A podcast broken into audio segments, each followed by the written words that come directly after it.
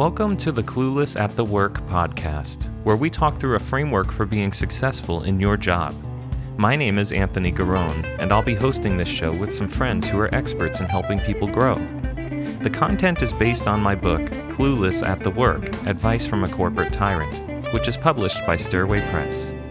You can find out more at cluelessatthework.com. Welcome back to the Clueless at the Work podcast. I'm very happy to have a special guest in the studio today, Sharon Bondurant, CEO and founder of The Finders. Sharon, thank you very much for joining today. Thanks, Anthony. Yes, I'm excited to talk with you. Excellent. I really appreciate you driving all the way out here, and thank you for a wonderful lunch. You are welcome. cool. So, um, for our new listeners, can you tell us a little about yourself and what you do for work? Of course. So I uh, founded The Finders. It's actually been 22 years ago. And we are a recruiting firm. We started in the technology space. And I always preface by saying, you know, when I first launched the company, I didn't own a computer. I didn't own, you know, cell phones were not, um, uh, really, we didn't even have cell phones. I think we had just, I think I had my first cell phone maybe four or five months after I founded my company. So, no computers, um, no cell phones. And I really started just right from my spare bedroom on the floor with a phone book and a fax machine and a, a corded phone Wow. doing recruiting. so it, things have changed dramatically over the past 22 years. So it's been a really fun ride and it's been just so amazing. We've stayed local here in Arizona. well, tell, I don't think you mentioned what Yeah. exactly you're doing. Yeah, so we specialize in technology. That's where it all began. Um, and now we've also branched out into HR. So we place technology and HR professionals locally here in Arizona to startup companies all the way to, you know, Fortune 100 companies. So um, we had Alan Plunkett on a few episodes ago, who is also a recruiter. Started around the same time, a bit later. I think he's hitting 17 years. But uh, in 22 years, how many thousands or tens of thousands of uh, resumes have you reviewed? Resumes. Yeah. Oh, wow. Gosh, I don't think I've ever been asked that question. We've placed over 3,000 people here over the years. So, as far as resumes, oh gosh, I mean, multiple, probably close to 500,000 or more That's amazing. easily. Yeah, Yeah. between my myself and my team. So, a lot of people. That's a lot of people. Mm-hmm. And uh, we cover a lot of different topics in the book, Clueless at the Work, um, that are relevant to your industry. And the book is really targeting um, younger professionals or Mm-hmm. even more seasoned professionals who just don't have any sort of framework for success. And uh, true to what the book says, you found me on LinkedIn. I did. I know. I remember reading part of your book when you talked about LinkedIn and the connections that you can make. And Yeah, Yeah. and here we are. yeah, and uh, you found an excerpt from my book about making mistakes and being okay with failure. So, um, why don't you talk a little about what resonated with you with respect to that excerpt? as far as failure, I mean, I think that's um, how we all learn and grow. I think the biggest thing is we have to always remember that. So I know for me personally, um, I have to push myself out of my comfort zone because otherwise you stay safe and you don't want to make mistakes or make failures. Um, and you want to keep doing what you've always done before. And I think at some time, if you stay in that space, even if you want to play it safe, you actually do yourself a disservice because things change and if you if you stay in that same place you're going to actually fail anyway Right. because things are going to change. So you have to, you know, keep failing forward, you know, and learning and being able to apply and say, all right, the next time, you know, I'm going to do this differently or I'm going to approach this situation differently and and really keep yourself, you know, fresh and, in, you know, out of your comfort zone. And you had said in your initial message to me that um, you were glad to see someone embracing mistakes and failures. So, can you share a little about uh, why you felt that was a special or different message and uh, what it means to you to embrace mistakes and failure? Yeah. So I think it's an overall mindset where you have to practice failing because mm. failing, let's face it, it's not fun to fail. Right. Right. Especially, I think, for some people who are more competitive. Like I'm very competitive in nature, but I'm more competitive with myself than with other people. So I always like to help other people and make themselves better. But for me personally, you know, I always want to do a little bit better than I did the last time. And so I think by practicing failure, you have to practice feeling that, you know, that bad feeling when you when you do something and it's not, you know, up to your expectations. Um, I think that that's really what fuels you. And you also then know when improvements are being made and mm-hmm. when you mm-hmm. start to feel more confident and, you know, can see yourself accomplish something and see progress. I think that's, I know for me speaking in, you know, about that specifically, I think seeing progress, even if it's not quote perfect, as long as you can see that what you're doing is making a difference and you're getting better at it, then you can see failure in a positive light. Mm-hmm. So, another area that's important in your life is competitive bodybuilding. And I would imagine between when you started and when you were competing, you saw a lot of changes physically, but I'm sure you went through mental transformation. You learned, you know, ways that you were doing things wrong. Can you talk a little about uh, your journey through bodybuilding as well and how mistakes and failure have played into that? Yeah. So, for me, when I first started competing, it was nine years ago. So this has already been, you know, a really long time um, that I've been in that in that space. But when I first started out, I was mentioning to you, you know, over our lunch, I used to start and stop things very quickly. I would get discouraged and, and I would quit. And so I always think of myself as this, um, you know, someone that's overcome that quitting mentality, and it's all because of fitness. So when I first started out competing, I had my trainer approached me and he said, you know, have you ever thought about competing? Because I would I would go in consistently and I would work out. I would do a lot of cardio. Um, and I would just, if they told me to do something as far as weightlifting, I would do it. But I really needed someone just to tell me what to do. If as long as I showed up, mm-hmm. you know, it was going to be okay. So, um, you know, when he asked me that, I you know, I had said, well, I have thought about it, but I never wanted to do it because I never thought I could be one of those people that could, you know, be consistent and work out that hard and have the body, you know, and the the physique of that. But he caught me at a moment in time where I had just turned 40 and I was really kind of complacent where I was. Like everything was good, but it wasn't great and it wasn't super exciting.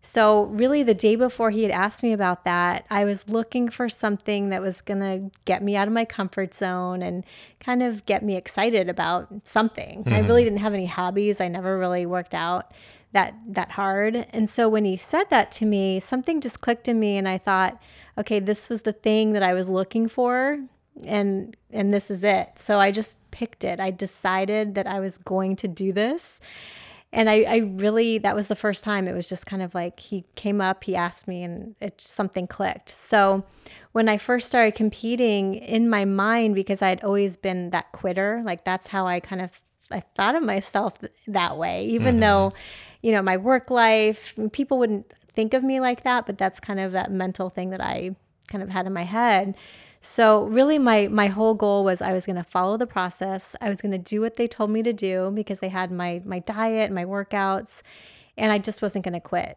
That was the only I wasn't thinking, "Oh, I want to win this show." And, you know, it was just I don't want to quit and mm. I don't want to be the last one. I don't want to, you know, I just don't want to be last. And so I went through it was about 4 months of, you know, really really intense training. And during that time, what was really surprising to me was the mental mindset that transformed not only the physical part but just the mental mm-hmm. because i always had this little voice in my head that was like you're not good enough you can't do this it's easier just to quit what are you doing people are going to laugh at you i mean the whole thing and so during that whole four months it was just every time i would think that which is very i mean it's many times during the day like, i really um, I would have to stop and I would say, no, like I'd have to replace that thought with something positive. Like, I'm going to do this, I'm going to get up there. And so, over a four month period of time, um, you know, that my mental mindset completely changed. And even the day before the show, I just all of a sudden had this breakdown where I just got very fearful and I started that little voice inside my head crept up, and I thought, I cannot do this. I'm not going to go out there. There's mm. no way. Like the I really inner had Hitler. A, what? the inner Hitler. Yeah, you know, I mean, I, I, called. Um, yeah, I called my husband at the time, and I said, I, I I'm not doing it. I'm not going. I'm going to call my trainer. I'm not going. I, I mean, it was really bad. I was crying. Just like was it fear breakdown. or was it like uh, just being down on yourself? Total like, fear. Total fear. Total fear. Mm. And mine, your mind will do tricks, you know, with you. So I just started really just having doubts. Like this is people are going to laugh. I'm going to, you know, the worst case scenario, right? And so after about a half hour, he walked me off the ledge, and I had let so much emotion out that day that it was really a blessing because there was nothing left. I had no fear left after mm-hmm. that. I had, there was just nothing else I could bring out. So I said, you know what? I'm just going to go out there and I'm just going to show up because that's, that was my goal. I wasn't going to quit. I was going to show up. And if I do that, then that's good enough. Right. And so the very next day when the show happened, I I was so calm.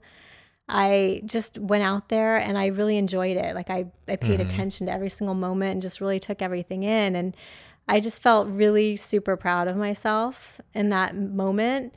But was what was really really um, game changing for me was even though I thought, okay, this is going to be the most horrendous thing if I'm going to show up and go out anyway.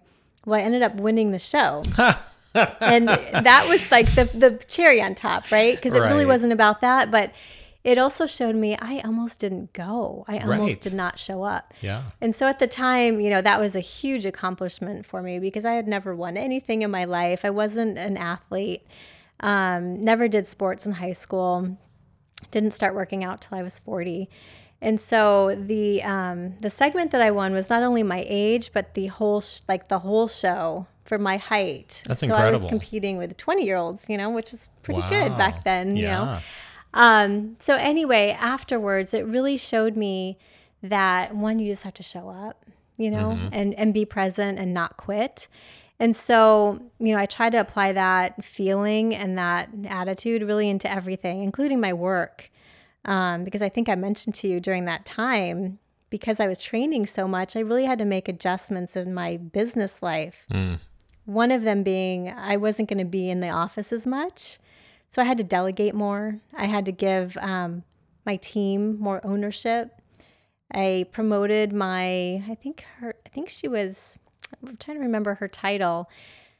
My right hand um, woman. You know, she's now my COO, Christy. But at the time, I I promoted her and I gave her the keys to my office, and I was like, I really like, here you go. Like you're you're leading our team. I know you have it in you, and you're she's amazing at what she does.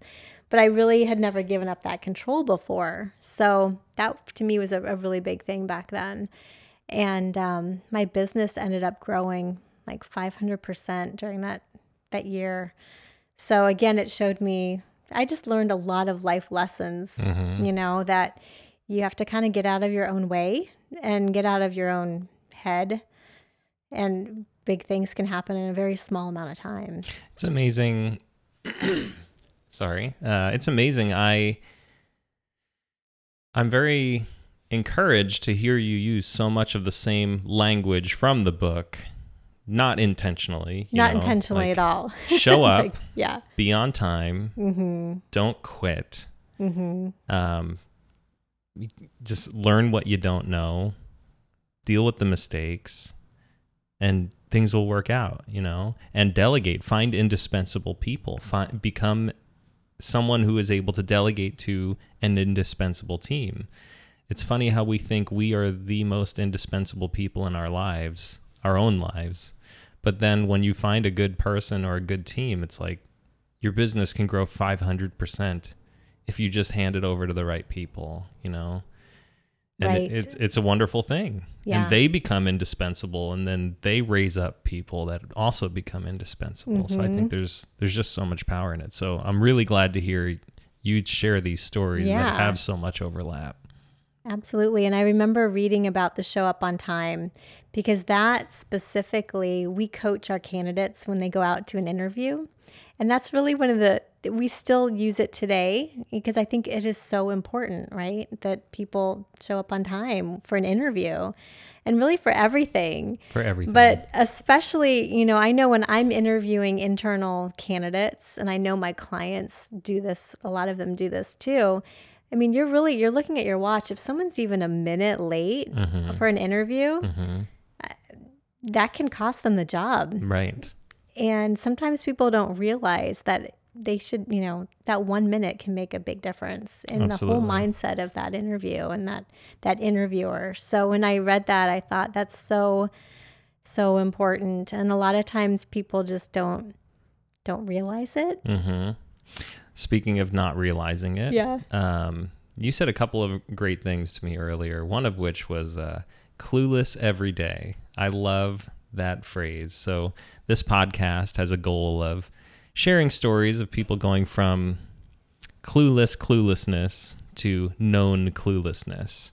And the idea of clueless every day is like I know my limitations and I'm aware of them every single day of my life. So, can you share something uh, in your life, in your work or whatever, where you've realized you went from clueless cluelessness to known cluelessness? Yes. There's many things that come to mind. And yeah, we were talking. I, I feel like I am clueless every single day. but but I think you almost have to be like what we were saying about you have to be comfortable with failure and getting out of your comfort zone. So I think if you are put in situations where you are out of your comfort zone, you are going to be clueless in the beginning. So it's a matter of how you use that information and, and turn it into something else where you're actually learning. Mm-hmm. So for me, you know, one of the things, there's actually a couple things like big rocks that come to mind when I, I think about cluelessness. And a lot of it stems from, in my business, I was, they call it the technician, meaning I was the doer. Yeah, I was the recruiter. And I loved what I did. And it made me want to go out um, and create a company. And, and I won't go into a lot of detail, but really the the main reason was because I was working for another firm and became pregnant. Mm. And I thought at the time I loved what I did and I wanted to go right back, you know, and, and after I had the baby, my son, go right back into recruiting and go back to my job. And so sometimes you don't know until you talk Right. about like cluelessness Yeah. when when I had my first son the moment I I looked at him I thought there is no way I am going back to the office and leaving him right. so that's how my company started. It Oh. really started the day that my son was born, May 1st, 1998. Um, because I thought, okay, how can I do this? You know, how can I um, still do what I love, but also be a mom? Mm. And so that's, you know, how I started my company. Every time he would go down for a nap, you know, I'd go, okay, I, I think I can do this a little bit differently from home because back then we didn't have telecommuting and remote Right. work and, and such. So I was the recruiter. Back to your question, I was the recruiter, I was the doer. And there's this great book by Michael E. Gerber called The E Myth. And it really talks about how most people start out as the doer and then they get this, um, you know, they, he calls it an entrepreneurial seizure where all of a sudden you want to create your own company because you're good at what you do. And so you start your own company, but you don't realize that it's very different skill sets, Yeah. right? To be the the technician, the doer versus being the manager or, you know, the leader of, a, of a corporation or a company. And there's a big um, disconnect of skills that you have to learn going from the technician to the the leader, right? It's so funny. People are like, "You're so good at programming. You should manage the group of programmers." Like, like it's a promotion, but it is. It's a totally different job. It's like you're so good at sweeping the floor. You should play the bassoon in the orchestra. Like what? Like, Right, Technically, right. they you know it's the same group of people, but management. Once you start managing, I mean, you realize this has nothing to do with what I was doing. Like, yeah, I get to do some of that, but not with these people and not for these people. It's more like I I become the the administrative, you know, lead for them. It's a support role and it's totally different from being good at what you were doing. Right. And then you're having to train and coach That's and right. hire and fire and do all the operational tasks that have Yep. really nothing to do with the the, The skill, yeah. right? And so, you know, that in itself has been always a huge learning curve of Mm-hmm. going from that technician to to leader. Um, but within that, you know, there's also that whole philosophy of it's better to work on your business than in it. So a lot of the business books that I've read over the years and all the speakers and, you know, mentors and coaches, people always say, you know, to get to um, to full success, you have to work on your business, not in it. So, can you help us like understand the difference between on and in? Like, how are you working on your business, and then how Versus in versus it. in it? Yeah. So working in it would be being like doing the job, doing Okay. it and doing it and doing it, kind of what that's what Michael Gerber always relates to. So the technician working on it would be how to grow it. I So see. Developing systems and processes and documentation so that you can replicate that and in essence have other people that are doing that job and you're starting to not only lead and manage them but also work on your business as far as mm. growing clients and you know having a, a larger footprint in your industry So a lot of this comes from Michael Gerber's E Myth book. Yes. Okay. Yeah. So, as far as, you know, the question that you were asking me, I over the years have always thought, okay, I really need to get to that that place, right? Where you're working on your business Hmm. and not in it. But I think that there can be a point, you know, back to your question about being clueless. What I found really over the last three to five years is that for me, I can only speak for myself and my experience, but for me, I have found that if I get too far removed and I'm working on the big, the business and the big picture, I can lose sight of what we really need need to be focused on Right. working in the business. Mhm. And so the industry can change, the market can change, um, our clients can change. And if you don't have a good pulse, which I feel like I had kind of lost the pulse a little bit of really mm-hmm. what we where we should be going as a company. Mm-hmm.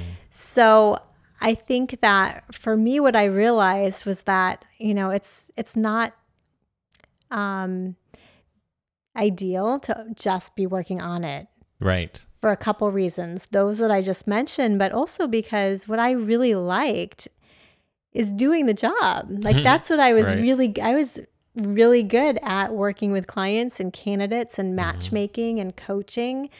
And that's what I really loved. And so sometimes people get so far removed out of that that they lose that sense of joy because they're not doing what they really love doing. They're working on the reporting and all the operational tasks and Right. getting insurance and working with accountants and all that other stuff that Mhm. um, needs to be done, but it's really not the favorite thing to do. It's not my Yeah. favorite thing. Yeah. So I But it can realized, turn your business into like a a commodity type thing, right? Right, it's like it might as well be a bakery or a taco shop or something. You're just it's a thing that you're managing. It's easy to to become that clueless manager who's totally out of touch with the work being done and the people doing the work. right and what our clients are needing That's or what our candidates really appreciate appreciate about our Mhm. business. So um, I found that you know I need that balance. I need to have a good pulse on what's going on, but I still need to be able to. Um, you know, be in there kind of in the trenches too, because that's what I like. hmm So you said this was in the last three to five years. When did the uh, when did the known cluelessness hit? I would say there came a point, especially as my company grew, because we have, you know, 13 recruiters now in the office. And so a lot of my day is spent um, with my account managers, with my recruiters, with my COO. And so I think it came about, you know, three to five years ago. probably closer to probably three years, where I realized, you know, the market's really changing. The competition is a lot more fierce than it was before. Mm-hmm. The way that clients are doing business is different, especially within technology. I mean, things happen and, and grow and Right. change so quickly that you always have to have a little bit of that, you know, like your eye on the ball Mm-hmm. and not feel like, oh, I can go kind of go on autopilot. Yeah. I kind of felt like things were on autopilot. Um, but at some point you have to make sure that you go and, you know, put your hands back on the wheel Right. and make sure that you're going in the right direction. Yeah, yeah. So, you said you had a couple of big rocks. Is that one of the big rocks, or did that? Yeah, so that was both? one of them. And the other one was, you know, as a smaller company, and really this is probably with a lot of companies, um, a lot of the goal is to grow. You know, people always ask me, well, what are you doing? Are you going to grow into different uh, different states? Are you going to go national? That's kind of the, the question. How much are you guys going to grow this year? And that's always um, the way that people determine your success, right? Mhm. And sometimes I think we do that ourselves. Like, okay, Yeah. now what? Like how how much bigger is my company going to get? How much revenue are we going to increase this year? Mhm. It's all about those numbers because they're objective numbers, you know. Um, and so one of the things that I had decided where uh, was that we weren't going to grow nationwide because I felt like we've been in this industry for so long and we've been here in Arizona. We know the market. We've got a lot of, you know, our network is big. We know a Mhm. lot of people here. So rather than grow across the country, my my goal was, well, what else do our clients need? Because that's kind of a kind of a natural question that we can ask our clients. You know, Mhm. we've helped you in technology. We launched HR Finders, which has been very successful. Um, and that was in 2012. So the next thing in my mind was, okay, well, what else can we offer our clients? What else are they needing? And so at the time, it was, um, you know, finance and accounting.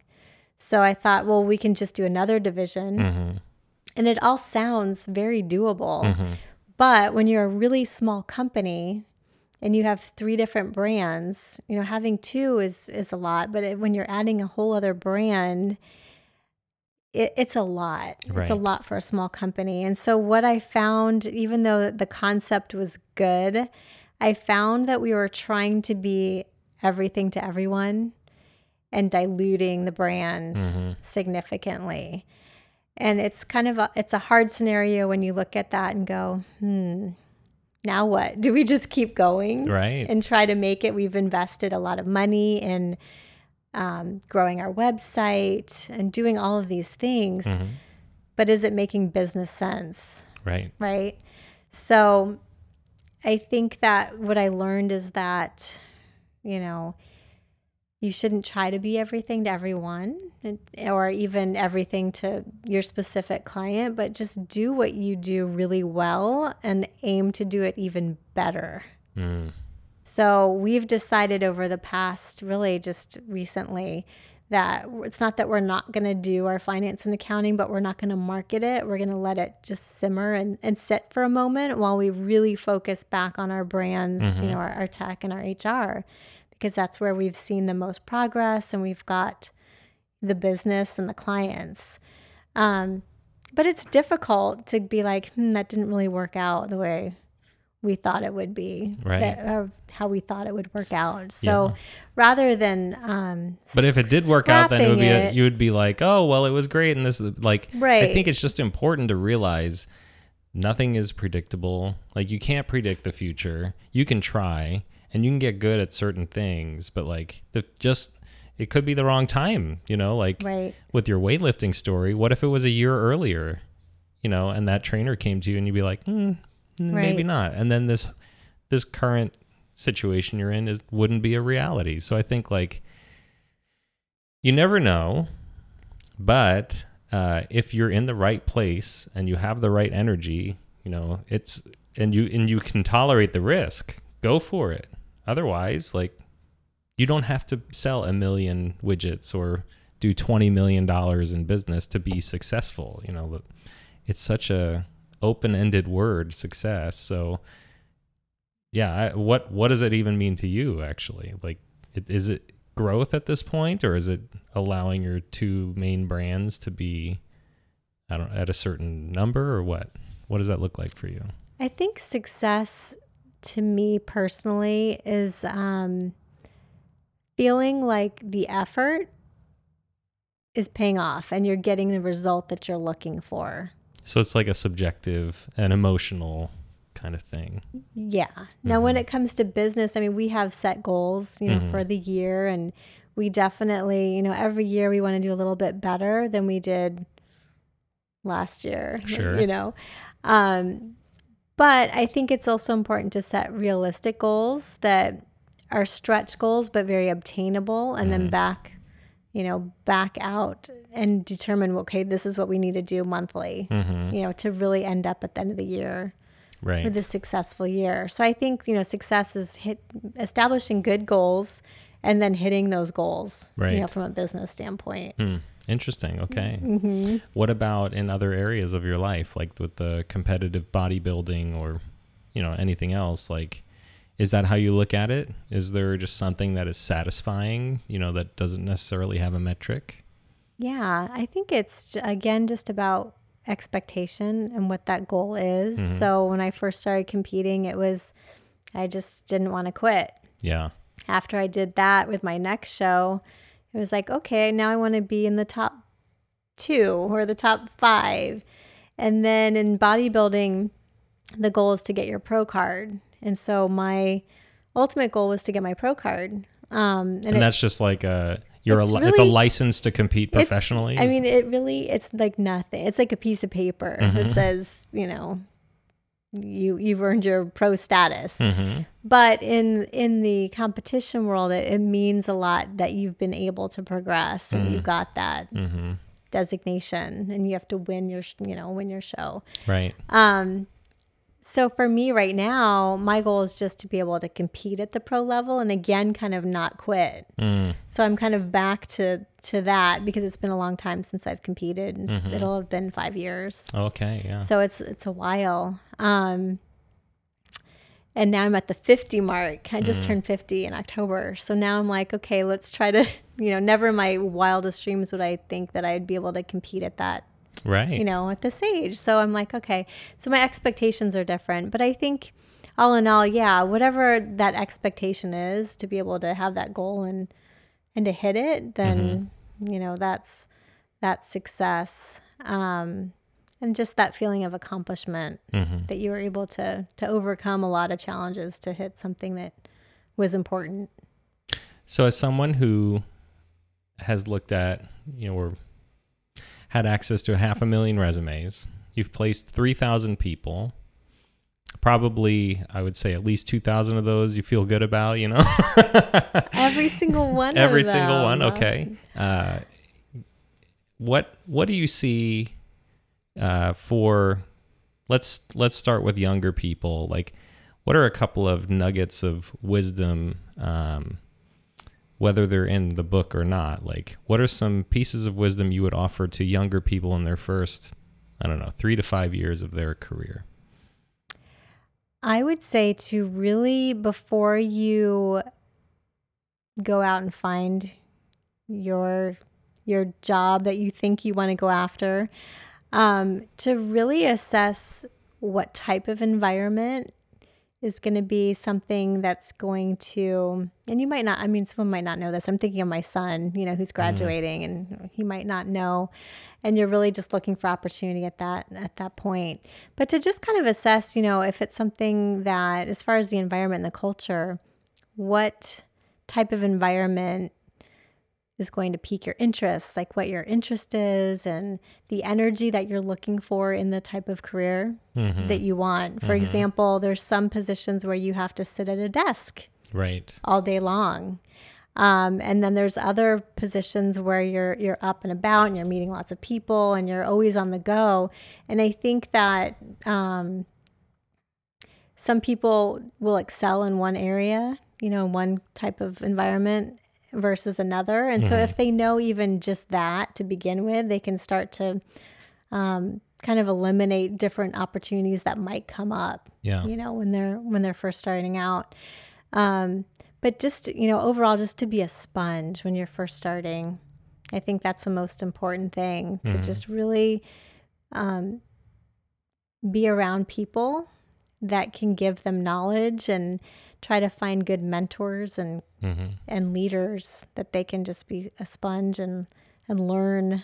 Mm-hmm. and then look at things and then decide okay do i like this or do i not? Because i think when you're first starting out i know from my own experience before i, I found recruiting it was almost a process of elimination. You just have to try certain things and then decide okay do i like this? Does this make me feel good? You know am i excited to go to work or is it something that's that's not of interest and if it's not it's okay like you said to fail and to, to keep moving on Mm-hmm. you know What about people?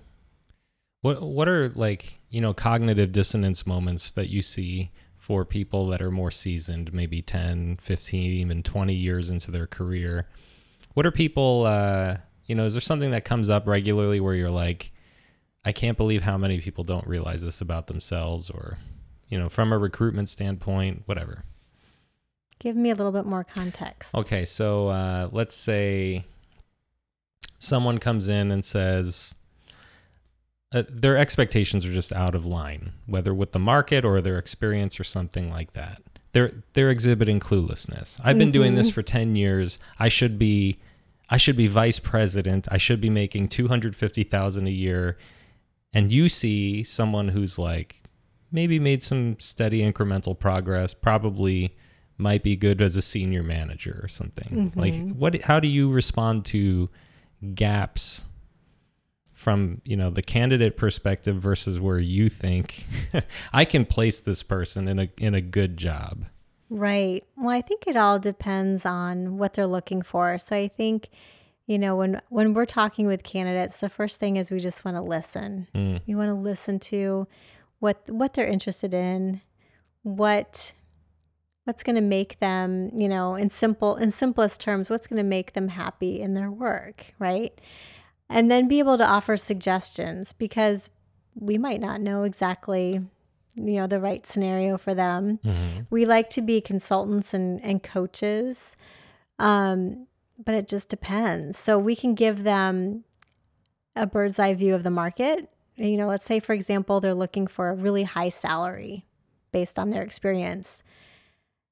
What we can do is show them, okay, well, here are some opportunities that are available right now with this salary range, you know, and just try to show them by examples because it's each, you know, it's each person's individual Mm. Preference. Mhm. It's just we might not be able to help them. Interesting. So you never want to get like a, a mallet and bonk someone on the head or no, no, because you never know that right opportunity might come around. Yeah. Maybe there's going to be something that's a perfect fit. So, on the candidate side, it's just about really learning about them, their experience, and then being able to determine if we have an opportunity that's going to be a good, you know, a good fit. Mhm. Um, there's some candidates we've worked with for years. We've kept in touch. We just don't have anything that would be viable for them, and then all of a sudden we'll see an opportunity, and it, it's miraculously it's it's a really great fit for them. Mhm. So I've learned you just never know. Interesting. hmm Is there any advice that you would give yourself 10 years ago or so? Like, is there any key lesson that you feel like if I had known this so many years ago, it really would have made, I would have saved myself so much time? In my business, is that- Sure. Yeah. I would say, you know, kind of back to what we were talking about, just, you know, never lose sight of your your client and your and your candidate in recruiting and just, you know, really stay close to you know, kind of stay close to that technician role, like to keep doing the parts that you really love while still having that bigger picture mindset. And I Mm. think that that's really key. That would be like my biggest takeaway right now. Mm. Interesting. hmm All right. So, um, before we go, can you share how do people find out more about you and your work and your company and that kind of thing? And uh, feel free to plug your upcoming podcast. Oh yeah. Of course. So as far as you know, where we can um, where we can help you, you can just go to the dash finders.com. And um, we have three different divisions, but primarily we have tech and HR. So you can definitely find us there. And then as far as the podcast, I'm launching that within the next month, month and a half. So four to six weeks. And it's called Messy in the Middle. And so we're going to be talking to leaders and entrepreneurs that are going to share some messiness of hmm. of of their success. So, Anthony, I definitely want to have you on. And Thank you. I appreciate you inviting me of to course, of come course. on to your podcast. You were uh, extremely eloquent. It was uh, really a pleasure to listen to you speak. Thank no, uh, no pauses, no looking for words. You know, just some ums. Maybe I, I didn't notice, um, but uh, yeah, you're you're great. Uh, so thank you for uh, coming over and making the drive and being a guest. Of course, thank All you right, so cool. much for having me on. Thanks for listening to this episode of the Clueless at the Work podcast. You can pick up a copy of the book on Amazon, Barnes & Noble, and at cluelessatthework.com, where you'll also find book excerpts, podcast transcriptions, and more related content please consider subscribing to the podcast and check out our previous episodes as we walk through the book content together.